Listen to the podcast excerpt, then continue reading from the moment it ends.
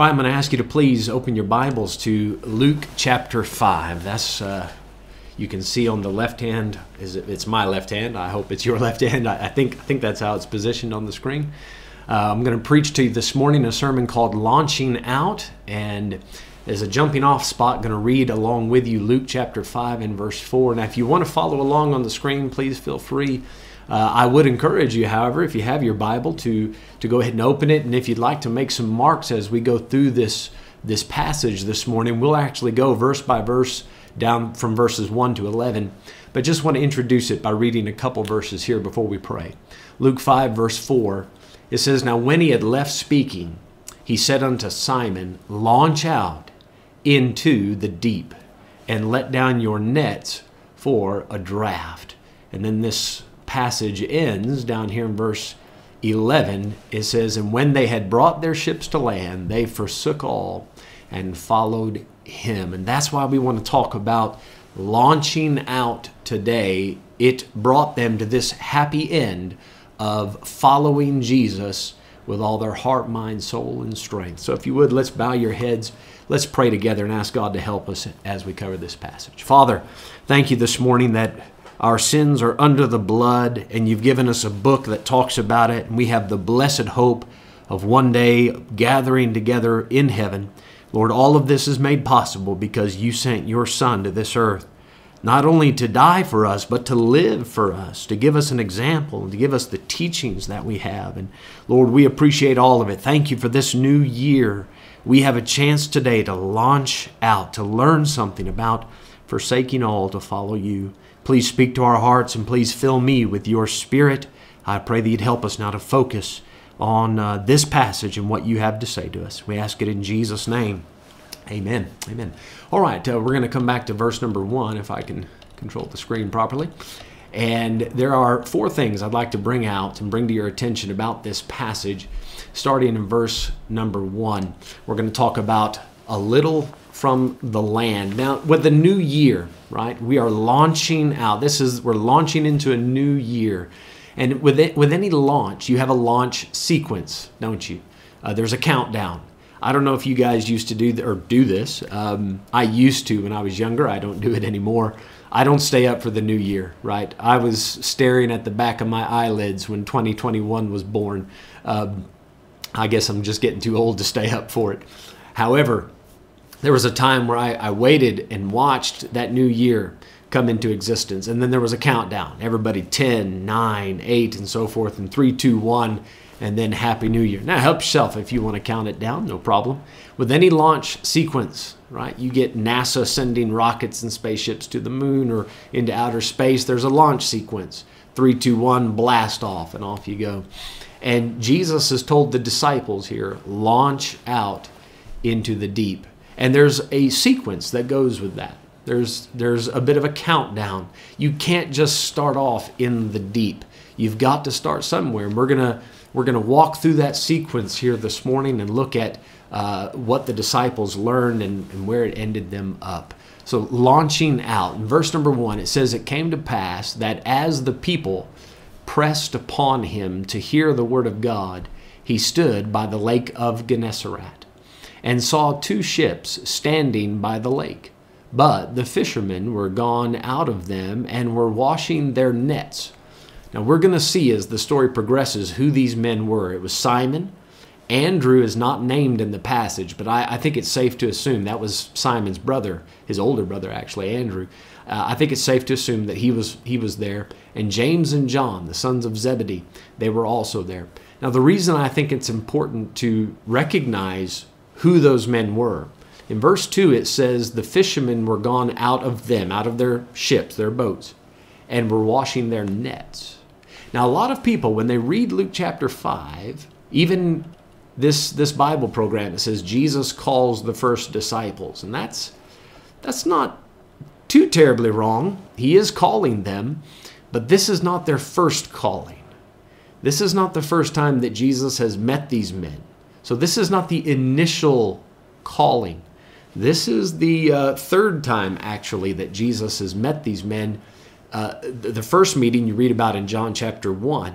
The second meeting, you read about it in Matthew chapter 4, where he initially calls them into what we would know as discipleship, and that kind of was it was a, a bridge or a segue to get them into the ministry.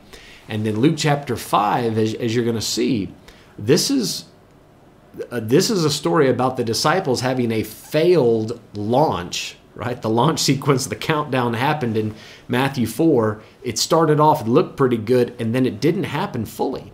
Luke 5 gives us the happy ending of this relaunch if you will. So let, let me show you this in matthew 4 if you want to turn to the cross reference in your bible you're welcome to do so but matthew 4 verse 19 it's, he saith unto them Follow me, and I'll make you fishers of men. This is a passage I think many of you would be familiar with. It says, And they straightway left their nets and followed him. Notice they left their nets. Now, you can see who this is in verse 18. It's Simon, called Peter. Now, by the time that Jesus, or when Jesus met them in Matthew 4, he wasn't called Peter yet. So, this is a fact that Matthew added, or was able to add because he knew how the story ended but Simon called Peter and Andrew his brother. So they left their nets, and verse 21 it says, And going on from thence, he, that's Jesus, saw other two brethren, James the son of Zebedee and John his brother, in a ship with Zebedee their father, mending their nets, and he called them. And they immediately left the ship and their father and followed him. Now notice they left the nets, they left the ship. Now, when we get to Luke chapter 5, what we read in verse number two is they're back in the ship and they're washing the nets. So they had forsaken it to follow Jesus, and now they've gone back to that old occupation. Now, what's sinful about being a fisherman? Nothing. Nothing. They're not living in open sin, they're not being horribly wicked. They're just gone back to the way that they know how to live life. In verse number three, it says, And he entered into one of the ships, which was Simon's, and prayed him that he would thrust out a little from the land, which that's our first point, little from the land. And he sat down and taught the people out of the ship. Now, there's a couple things I want you to see in this passage. First of all, in verse number one, every time I read it, the same thing jumps off the page to me. The people pressed upon him to hear the word of God. I love the hunger that that phrase portrays. It, it paints such a picture of people that are, are so hungry, so desirous to hear that word of God. And the Bible says that, that we should be as newborn babes and we should desire desire the sincere milk of the word. I love the desire that you that you almost feel as you read that verse. They pressed upon him. Please, Jesus, please don't just give us your opinion or tell us funny stories or we want to hear the word of God. They're standing there at the lake. You know, thank God there wasn't COVID because they wouldn't be able to gather at the beach if there was. But they're there at the beach and said, "Listen, we this is beautiful to see the sun come up over the water, and we love the the view, and but we'd rather hear the word of God."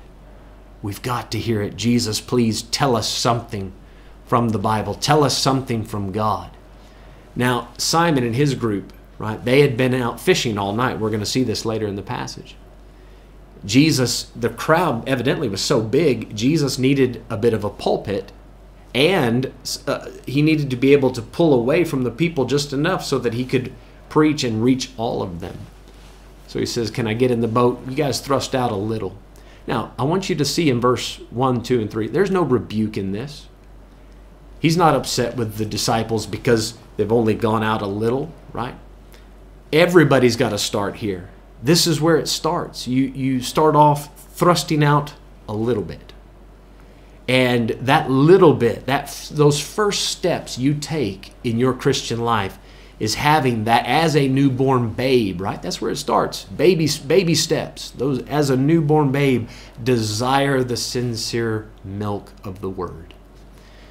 I think about a, the passage back there in Ezekiel chapter 47. It talks about how one day it's prophetic, how the temple is going to be rebuilt. And in that millennial time, there's going to be water running out from the temple and out to the east. And as that water runs out, it says you can go a thousand cubits and the water will rise to the ankles. And you go another thousand cubits and the water will rise to the knees. You go another thousand cubits and the water rises to the loins, to, to your waist area. And then you go another thousand and the water is so deep, it's risen so, so high, you could swim in it. So you see the progression there. As you go out a little from the land, right? What what you're getting here, the picture you're getting is this is where you hear the word of God, and there's no shame in that. Everybody has to start here. Now, the problem is if you stay there. You don't want to stay there and have a, a shallow Christianity. And what I fear is that too many people, this is as far as they ever go. Thrust out a little from the land.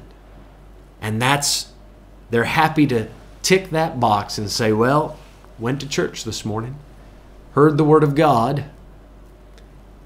That was exciting. That was fun, man. The music was good. I got to see my friends, and that's it. They tick that box, and that's as far as their Christianity will ever go. Now, there's no shame in thrusting out a little, in gathering together with God's people to hear the Word of God. Everybody needs that. But God help us if the only thing you ever do is hear the Word of God. It says in the book of James, and those of you that have attended church with us uh, for our public meetings, you know, for years we've had a banner at the front of the church with James chapter 1. And a verse from that says, Be ye doers of the word and not hearers only, deceiving your own selves. And I think it's true. I think a lot of people get deceived. They begin to think that their Christianity, that their walk with God is something that it's not because they've simply heard the word. Now, I can't speak to the intentions of everybody that gathered on the shores of Gennesaret. I don't know why they gathered to hear the word. Did they have any intention of doing something with it? Did they want to go further? Maybe, maybe not. And the same thing is true this morning.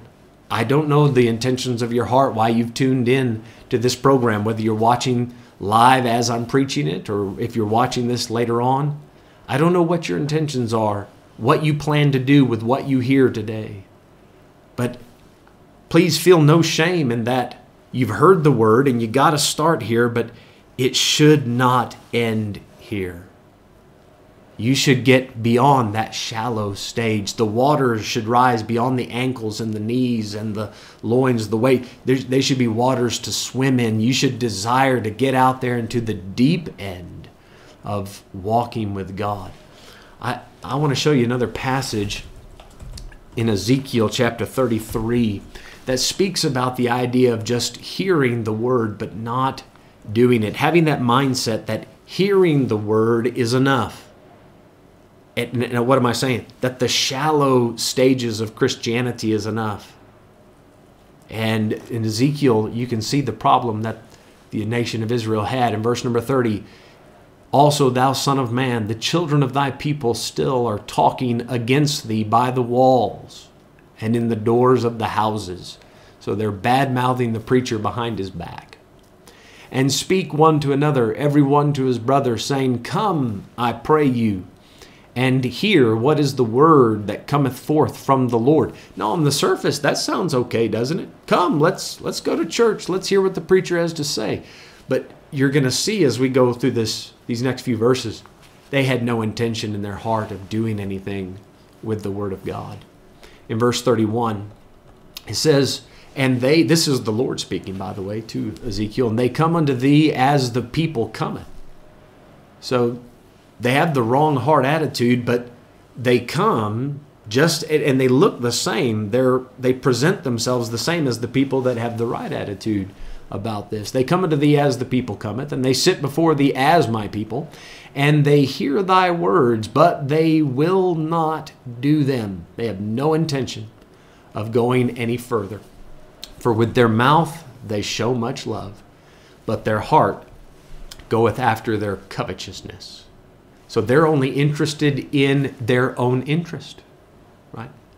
They're only interested in God. I want you to Make my life work out according to my plans.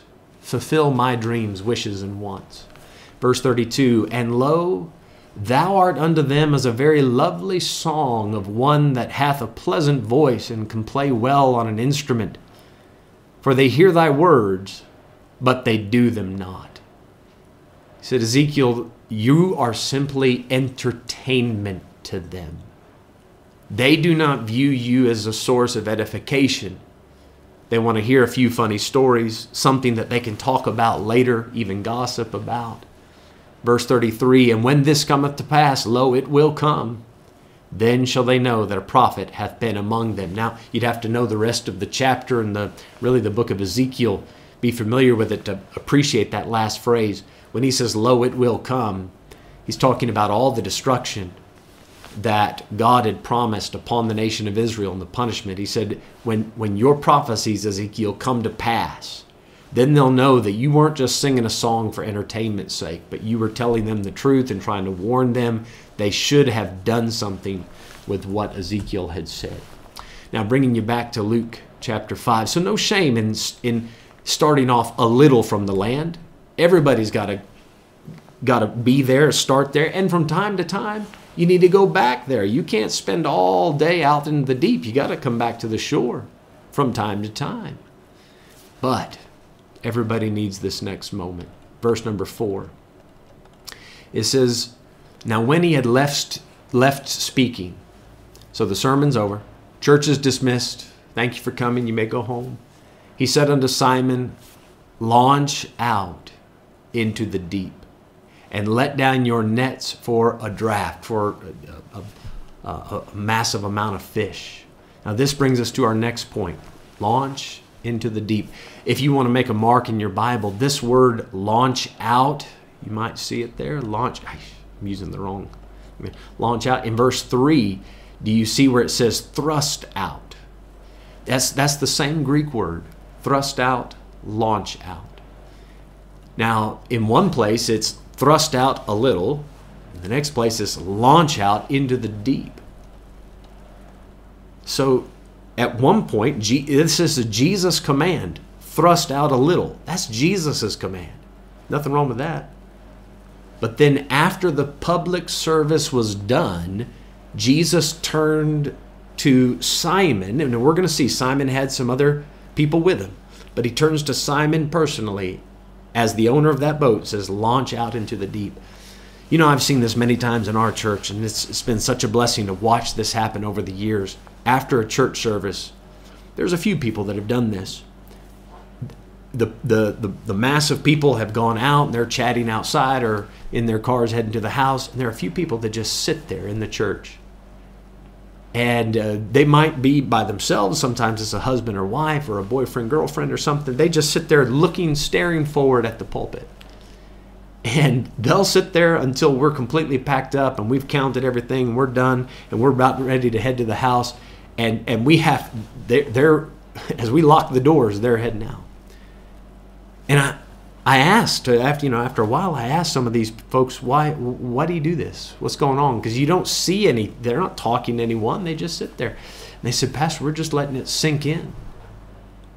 The Lord what was happening is is we had the public service we had thrust out a little but now the Lord was speaking to them individually. They were taking that next step. They were thinking how am I personally going to apply everything I just heard? They're just soaking it in that was them getting into verse 4, launching out into the deep. In verse 5, and Simon answering said unto him, Master, we have toiled all the night. Now notice the we. We have toiled. So Simon's not alone. As I said, I assume Andrew's with him. That's his brother and fishing partner. And later on, James and John come into view. So they've been out in the water all night. Now, they're not fishing right off the shore. They've been in their boats all night. We have toiled all night and have taken nothing. They were using their nets. You go out into the deep, throw those nets. They've been out there doing this in the deep. This is something I never noticed about this passage before. Every time I've read verse 4 and I get to launch out into the deep, I always think, okay, now this is Jesus saying, get out there into the uncharted waters. It's time for you to get out into that dangerous, risky area and do something you've never done. Now, I will say, there's a time in your life that you do need to take those type of steps where you need to get out of your comfort zone and do something you've never done, tried something you've never tried. I, I, I think that's healthy. But you don't do it just for the sake of doing something dangerous. Don't do it just because it's risky and I want to have a great story to tell. Launch out into the deep, yes, but when the Master says so. When you feel Jesus speaking to your heart, whispering in your heart, saying it's time for you to take that next step. Now, notice here, when he says launch out into the deep, Jesus was not telling them, go do something you've never done. He was telling them, go right back to doing what you've always done. Some of you, you've been getting up and going to work for what is it, 20, 30 years? Every day, man.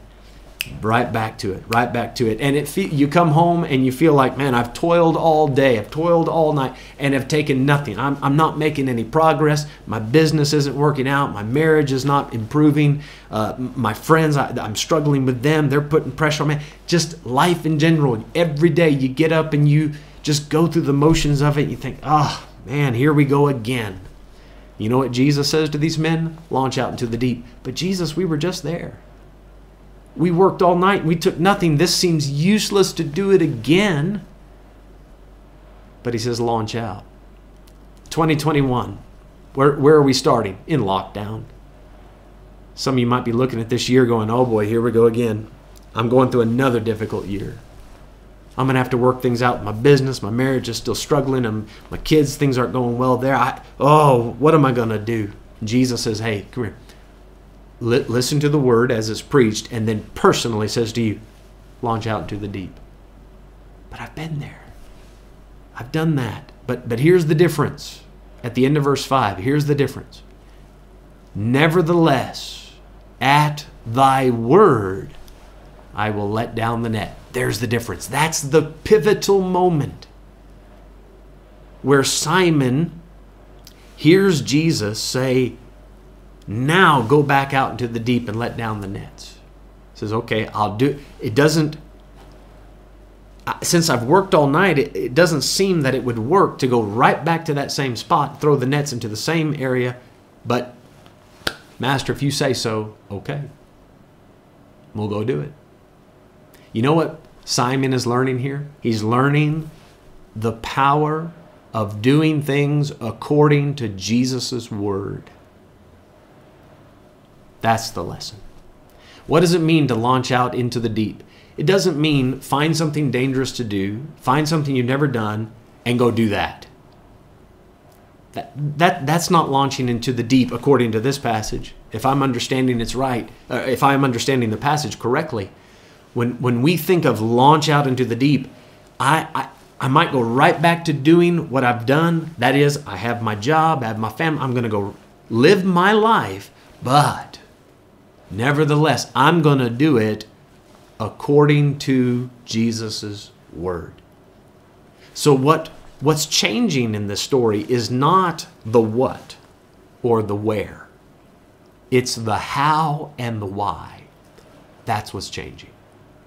You know, this past year I preached quite a bit from the, the teachings and preaching of Jesus himself. We went through the Sermon on the Mount, right? Matthew 5, 6, and 7. And then I actually went back through the Beatitudes and preached each one of them. I've been preaching to you about love, gave you some stuff from uh, First John about that, and then also from the life of Christ. And then Garrett, he gave us a wonderful sermon about what Jesus taught about love. And man, there is so much that we can apply, right? That if we were, we can take those lessons and apply them to our everyday lives. And it's not that we have to quit our jobs, it's not that we have to get a new family, it's that we will treat the family differently. We will treat the job and think about the job from a different perspective, looking at it through God's eyes and approaching it God's way. Look what happens in verse number 6. In verse 6 it says, And when they had this done, they enclosed a great multitude of fishes, and their net brake. I like it. You say, all right, well, here's what I do. In order to have my business be prosperous and my family to get fixed, and in order for everything in my life to come right, I just have to do it according to the Word of Jesus. Watch this. When you do it according to the Word of Jesus, yes, things will improve, but improvement may not, the way you can think of improvement, it may not be the improvement that God's going for. Right? It could be that the business goes belly up. It could be that the marriage relationship doesn't come right because, listen, not all of that's in your control. There's other people involved. In a business, there are customers. In a marriage, there's your spouse. In your family, there's the children, there's parents, there's other people involved. They have to make decisions. It might be your health that's not coming right. Some of this is beyond your control, so you can do only what you can do, and that is be obedient to what Jesus said. Apply his teachings to your everyday life. And for some of you, that might be a scary step. That might be a new thing that you haven't done before. And this would be a great time as the new year is dawning to say, let me have a new approach to, to, to, things, to life, a new attitude. Let me think about things the way God told me to. And when you do, it's, it's not necessarily going to make everything come right in a prosperity gospel kind of way. You know what's going to happen? You are going to find a peace and a joy within that passes all understanding. Jesus said, In the world you shall have tribulation, but be of good cheer. I've overcome the world. Right? He said, That's why I'm saying these things to you, so that in me you might have peace. In Philippians, Paul talked about the peace that passes all understanding. We read about in Psalm 23 where David said, My cup runneth over. But just a verse or two before that, he said, Yea, though I walk through the valley of the shadow of death. So it's not that everything around you comes right. Now, it, it could be that. The answer to your business, to your marriage, to your family problems, to your health problems, it could be that just applying some biblical principles could make those things come right. But when you do things according to the Word of God and make an active effort to not only hear what God has to say, but do it, make a purposeful effort at doing it God's way, even if the net doesn't break with fishes, right? Even if your bank account doesn't break with money, your heart burst forth with joy and peace and contentment right? Godliness with contentment is great gain. You will be able to rest much easier at night knowing I did it God's way. That is true success, right? In the book of Malachi, it talks about when you put God first, and specifically Malachi 3 is talking about money there tithes and offerings and all that. But it says if, if you bring your tithe to the storehouse, God's promise is then he blesses that and you when he sends back the blessing you won't have room enough to receive it right? Malachi 3.10 that's what they got here the net break. They didn't have nets strong enough big enough to handle this and the way i've experienced it in my life when i actively attempt to apply the word of god there's such a joy that comes into the heart that the cup runs over the heart just breaks and it's tears but of joy man, I've, I've done it God's way and, and He's happy with that, and I've done it the be- that's the best I can do. Their nets break. Watch this when you launch out into the deep, when you change not necessarily what you're doing, right? I'm talking about like a career or something like that. You're not changing the what or the where. You're going back to work, you're going back to your home, but you change the why and the how. When you do that, that's launching out into the deep. It affects other people. It affects the people closest to you. Watch this. Verse 7. In verse 7, and they beckoned unto their partners. So they, I believe that's Simon and Andrew in their boat, they couldn't bring the fishes in. There are too many. Verse 7 they beckoned unto their partners, which were in the other ship, that they should come and help them. So they, if I'm understanding it right, James and John, they're still in their ship on the shore, and they're they're saying, guys, come out here. You got to see this. So they were out there all night and caught nothing. That's what happens when you try to do it your way, right? I believe that's what Jesus is showing these guys. You were out there all night doing it your way and got nowhere. Now, if you just do it my way, you'll get somewhere. Things will work out a whole lot better if you do it my way. So Peter and let, us say Simon, because that's that's who he was at this point. Simon and Andrew say, James, John, you got to see this. We need your help. It says, and they came, verse 7, and filled both the ships so that they began to sink. There wasn't room enough to receive it. What does it say in Ephesians 3? Unto him that is able to do exceeding abundantly above all we could ask or think. Oh, if you just do it God's way if you just get to know the love of Christ that passeth all knowledge, right? And be filled with the fullness of God. That's Ephesians 3. There's something about this something about living that way that is so satisfying and fulfilling. But what Simon and Andrew are learning, their lesson of launching out into the deep and saying, "Well, I wouldn't do it this way, but I'll, since Lord, you said to do it this way, I'll do it." Now their experience is rubbing off on James and John. And I, I, I, would love to see that happen for you as well. For the Lord personally to begin to speak in your heart, this is what I need to do. And then those changes, other people begin to see, wow, man, this is really affecting you. This, the, the joy that you have, the cup is running over, and now it's I like what one preacher said the cup is on the table, and that cup runs over, and now the table gets a blessing. And if if it continues to run over, it comes out of the cup onto the table and keeps running, and it runs off the table onto the floor. Now the floor gets a blessing. Just everybody's getting a blessing. And we need some of that. People whose hearts are just where the joy and the happiness and the peace and contentment is pouring out, and the people around them can feel the difference and recognize it. Now it's affecting them, and it affects the next person and the next, and it just keeps going on like that. And that brings me to the third point for the sermon this morning learn the lesson. Learn the lesson. Starting in verse 8 Simon Peter, he is going to acknowledge the lesson that he's learned. When Simon Peter saw it, he fell down. Sorry, I'm going to scroll, then read.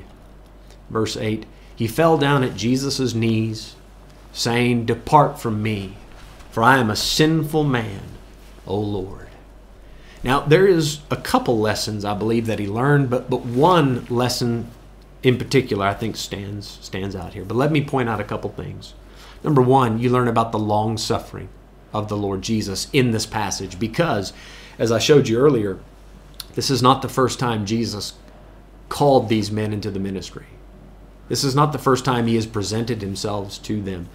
They were called, they, they already know that Jesus was a fantastic preacher and that he could work uh, uh, miracles and things like that. So they knew full well who they were dealing with. They already knew that this man was the Messiah. That had been presented to them.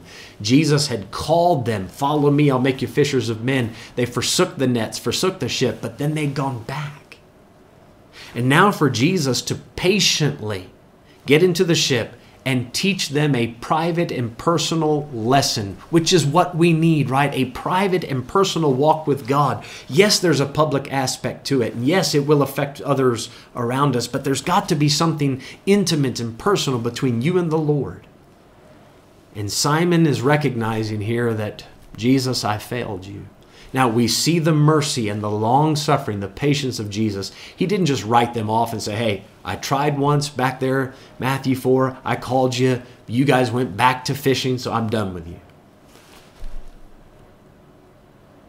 So many times we learn and relearn and relearn this lesson. The long suffering of God, the mercy of the Lord, it endures forever we often write ourselves off. We quit on ourselves and we think that's it. I've fallen and I'm no of no use to the Lord. And if you just get up and keep going, you'd be surprised what Jesus will do with you. That brings me to the other lesson I think we can pull from this, and I think the lesson that is primarily in, in, in focus here. when he saw it, he says, Depart from me, for I'm a sinful man, O Lord. Lord, I don't deserve to be in your presence. You're the Messiah. You're the promised one that was to come. I, you have, I, I'm not a faithful guy. Lord, I'm not a spiritual guy. You know what Peter's admitting, what he realized here? Peter loved the fish more than Jesus.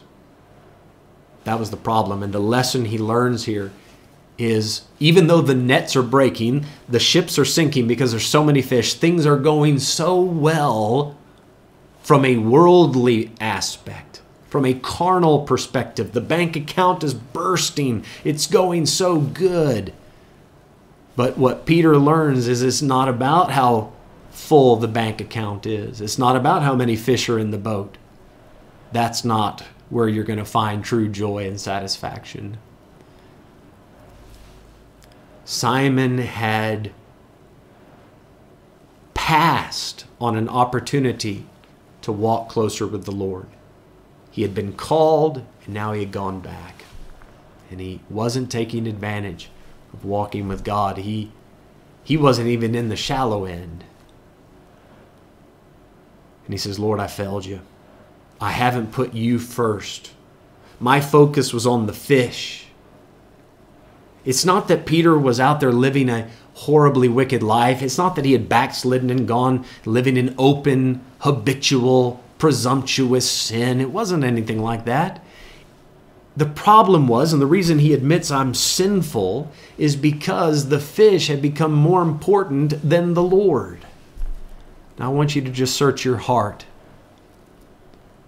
and answer that question honestly which is more important to you? The fish or the Lord?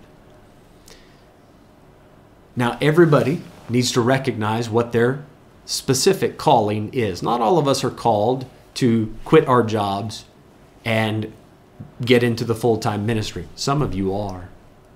And this is where you have to personally, right? You, are not just, I can't preach this publicly and, and, and publicly tell the crowd what every individual in the crowd is supposed to do uh, specifically for the Lord, right? That's where you have to, after the service is done, meet with God. This is where you're probably going to learn this on a Monday morning, not a Sunday morning, right?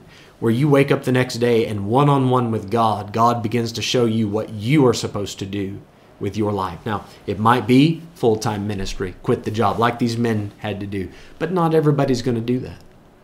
And that's okay. That's perfectly fine. Remember, launching out into the deep is not uh, quit your job and going out and doing, you know, this, taking this risky step of just walking by faith to get the money and, you know, let God provide. It might be go, go back to work. But when you go back out into the deep, do it God's way. So recognize what your specific calling in is. But let me show you something about the calling of God. In 1 Corinthians 7, verse 20, Paul says, Let every man abide in the same calling wherein he was called. So when you got saved, if you were married, then stay married. If you were if you had this kind of job, if you were a slave, in this case is what he's dealing with, then it's perfectly fine. You don't have to quit that job and get a different one. If, if that's your situation when you got saved, then abide in that. Verse 21 Art thou called being a servant? Care not for it. Don't worry. That's not a bad thing. But if thou mayest be made free, use it rather. So if you have this ambition to, you know, get a promotion at work and that and it works out, great. Use that. That's fine. Nothing nothing wrong with advancing your uh, your status a little bit. That's okay. Verse 22 For he that is called in the Lord, being a servant, is the Lord's freeman. Likewise, also he that is called, being free, is Christ's servant. So, perspective, you can look at it from a physical, worldly way, and look at it from a spiritual way. Verse 23 Ye are bought with a price. Be not ye the servants of men. You don't have to live up to man's standards, they don't own you. Jesus paid for you. Therefore, his standard is the only one you need to be concerned with. Verse 24 Brethren, let every man wherein he is called, therein abide with God. He said, Brother Mike, I don't feel that call to be in the ministry full time. I think God wants me just to work my job, be a husband, be a church member, be a fam- be a mother. Great. There's nothing wrong. That's not second rate. If that's what God wants you to do, wonderful. But that's your calling. Therein abide with God. Draw as close to God as you can in that calling. Apply every verse God shows you to your situation. Not just hear it, but do the Word of God as it applies to your calling. Go deeper into your relationship with God. Say, what do you mean by go deeper? Hear the Word of God, do the Word of God. Say, Lord, I'm hanging on every word because I want to bring my life more in line with your Word. I want to do it your way. I think that's the lesson that Peter is learning here. I'm going to show you something else in John chapter 21, verse number 15. I think it's interesting the, the progression you see in Peter's life here. Right? It starts off, we see the initial calling in Matthew 4. Peter forsook the nets. And then in Luke 5, he gets recalled. There's a relaunch, if you will, a relaunch of Peter's walk with the Lord and, and Peter making a bona fide attempt at, at fulfilling the will of God in his life. But then after the resurrection, in John 21, you know what Peter did? He goes back fishing. And we don't have time to look at the whole chapter, but if you know the, the story, Jesus standing on the shore hollers out to him and says, Throw the net on the other side of the boat. And they do, and they catch the fish, and there's uh, 153 fish in the net. I mean, just an amazing pull. And they're dragging it to shore, and Peter, before the boat even makes it to shore, Peter throws himself into the water, swims to the shore. He knows it's the Lord. He knows. And no doubt in Peter's mind, right? He's remembering all this, saying, Man, I've, I've learned this lesson before. So they sit down on the shore. They have a men's prayer breakfast. You know, Jesus cooked them breakfast there on the shore. He said, Come and dine. And then this. So when they had dined, Jesus saith to Simon Peter, Simon, notice he, he speaks personally to him. Simon, son of Jonas, lovest thou me more than these? He saith unto him, Yea, Lord, thou knowest that I love thee. He saith unto him, Feed my lambs. Now, I just want to, you know that there's three times Jesus asked, Do you love me? I want to point out this particular question because Jesus doesn't repeat it like this every time. He says, Lovest thou me more than these? I do not think that Jesus is asking Peter to compare himself with the other disciples. I've heard some people approach it like that. I don't think, right? It's not a contest to see if I can love Jesus more than the guy next to me. There's a massive pile of fishes on the shore. They've just pulled them to shore 153. And if I understand right, Jesus is pointing to the fish saying, Peter, do you love me more than these fish? You love me more than these? Why would he ask him that? Because that's where it all started for Peter. Peter, are you going to go back to doing things your way? Living life according to your human reasoning and logic and trying to sort things out with your own wisdom?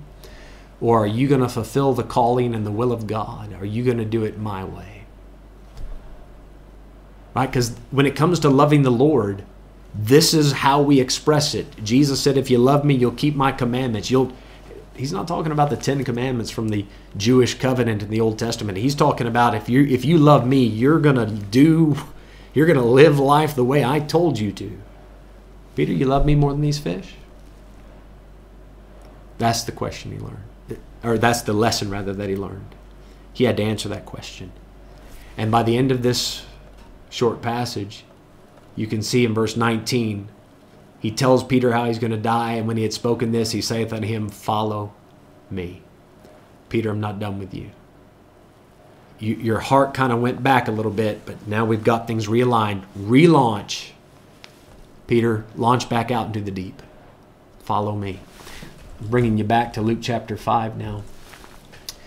And to finish this up, there's something else. After he learned the lesson, something else to this passage. Let me put it up on the screen for you. Leave it all for the Lord. Leave it all for the Lord. Verse 9 For he was astonished, and all that were with him at the draught of the fishes, fishes which they had taken.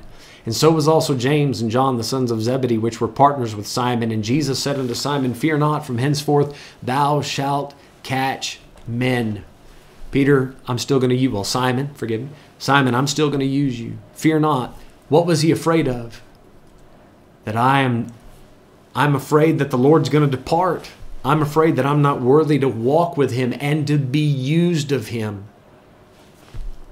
And he says, Don't, don't fear, Simon. Even though, yes, you went back to the nets and the fish and the ship. Simon, I think you've learned the lesson now. I'm more important than the fish. My ways are above your ways. You're going to catch men from here on out. It's, your life is going to equate to more than just making money. You're not just going to exist. Peter, I'm going to use you. I'm going to make use of your life. He says in verse 11, And when they had brought their ships to land, they forsook all and followed him. They forsook all and followed him. This was a relaunch. This is a relaunch. This is these men make can I say re-upping if you understand that term where you sign up again, you make another commitment. And as this new year starts, maybe some of you need to search your heart and say, Lord, it's not that I ever hated you or uh, purposely went away and lived in open sin. It's not that. Lord, I just got kind of complacent. I, I, I fell into the rut of just doing things my way. I didn't make an active effort of applying the Word of God. And Lord, I'm sorry. I, I want to recommit.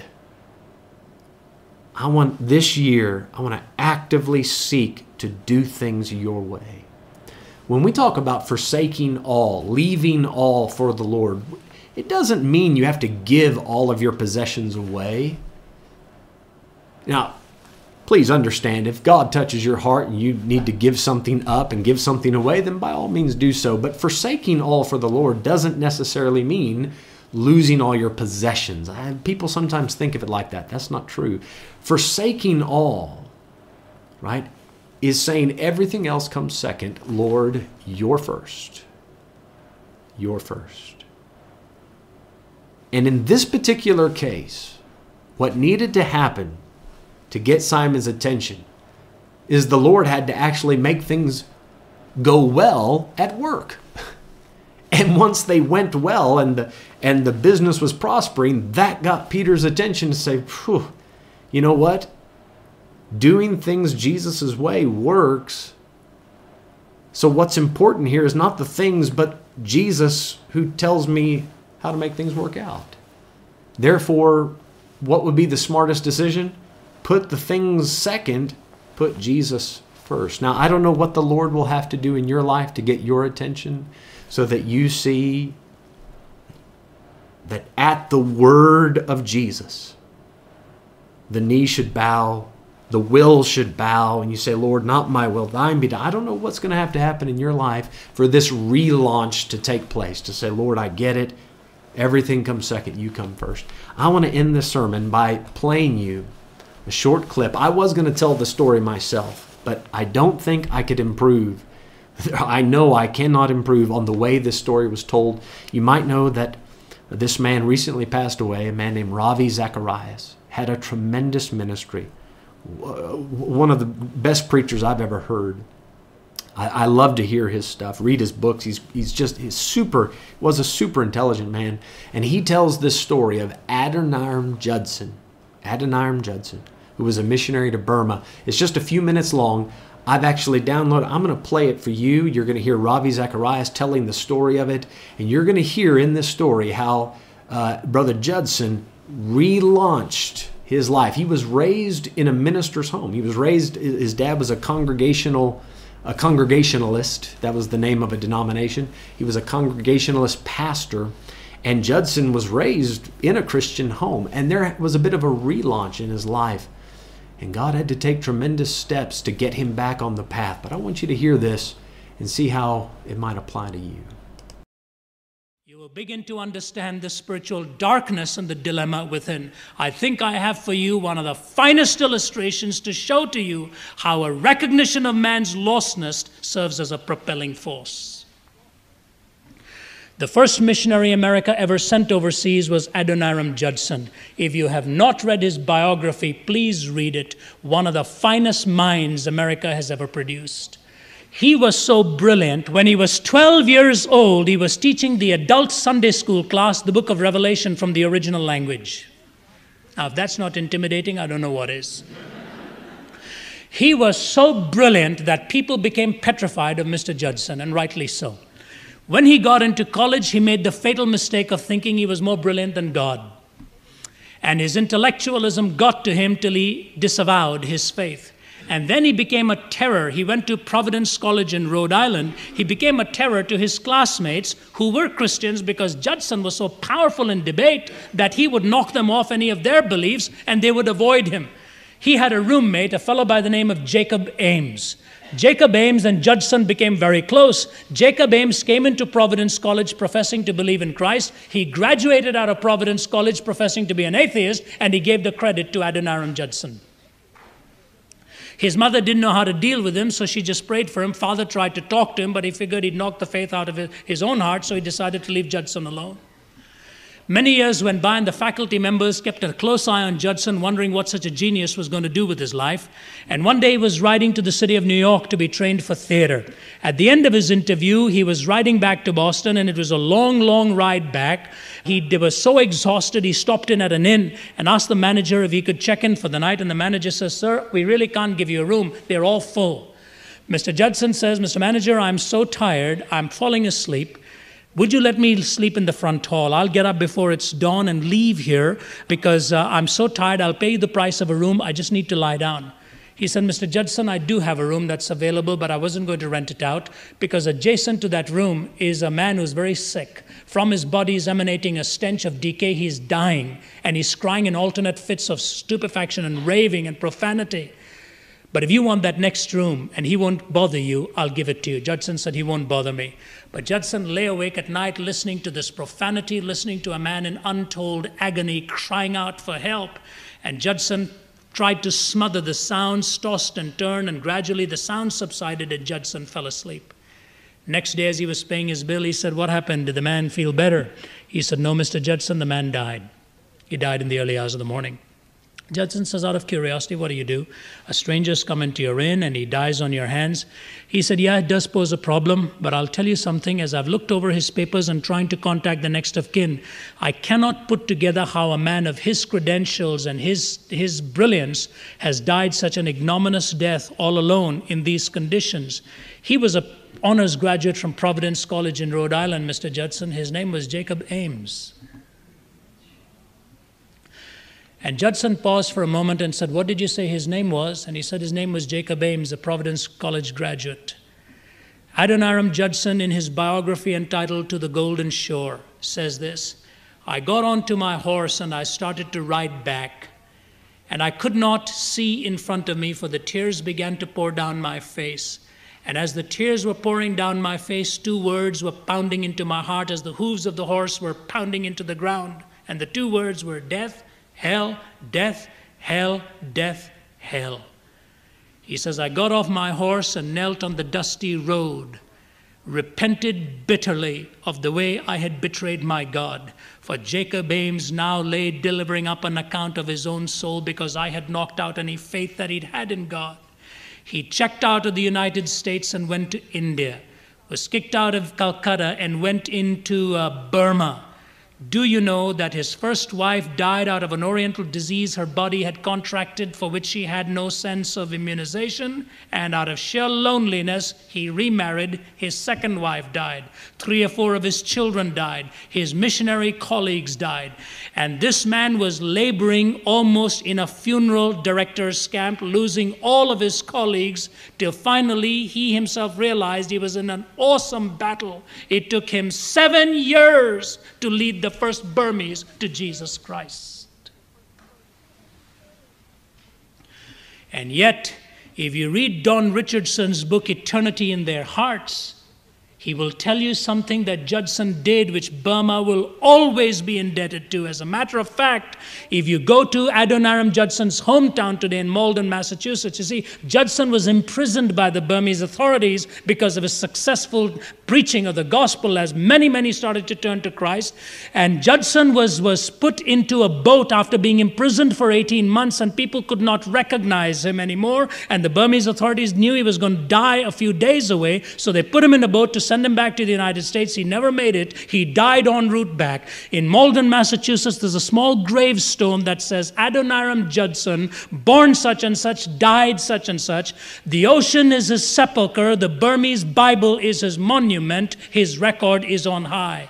He translated the Bible into Burmese, his wife translated the Bible into Thai, and Don Richardson points out that in Burmese folklore, there is a grim reminder to the people that the answer, and Judson didn't know this, by the way, and Don Richardson points out that in Burmese folklore, there was a belief that someday a man was going to come with a book which would have the truth in it, and Judson spent years and years and years producing that book. Death, hell, death, hell, death, hell unless you and I recognize that the person out there without Christ is lost, we will never carry a burden and a personal pressure within our own soul. And my friend, may I challenge you tonight to seek God for that burden.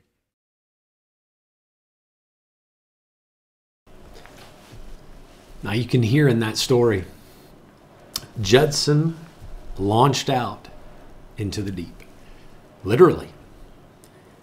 Before he physically launched into the deep, the Lord got his attention through the death of his close friend whom he had corrupted. And in his heart, Judson had already launched into the deep, into a deep relationship, into a deep love with the Lord Jesus Christ. And listen, love seeketh not her own. Love does not insist on getting its own way. And when we learn to love the Lord above all else, when we launch into that deep relationship with Jesus and His Word, then we no longer insist that, Lord, you have to make my life work out the way I want it to. Rather, it's the opposite way. We say, Lord, I want my life to work out the way you want it to. Use me in whatever way you see fit use my life to, to fish for men, to bring others to you. Let what you've done in my life spill over to them. But Lord, I don't want to stay in the shallow end of Christianity. I want your word to sink deep into my boat and then flow out to other people. I urge you today, as the first Sunday of this new year, let this be a relaunch into the deep, falling madly in love with the Lord Jesus Christ. Father, thank you this morning for the opportunity to open the Word of God and to gather virtually as it was. Lord, I do pray that now as the program comes to an end, the sermon comes to a close, that the work of the Holy Spirit would, would continue on, and that as people click off of the program and go about the rest of their day, might you speak to them and and might you give them ears to hear. And Father, might they pause long enough to hear what you have to say to them personally. Lord, if I might, I want to recommit myself, Lord. Wherever the focus has gotten off, I want it to come right back where it needs to be in every aspect of my life, every single part of it, Lord. I want it to be under the command of your precious word. Thank you for it. Thank you for you. Thank you for what you've done to make a walk with God possible. Help us in this new year to walk closer to you, to go deeper into that relationship with you than ever before. And we ask it in Jesus' name. Amen.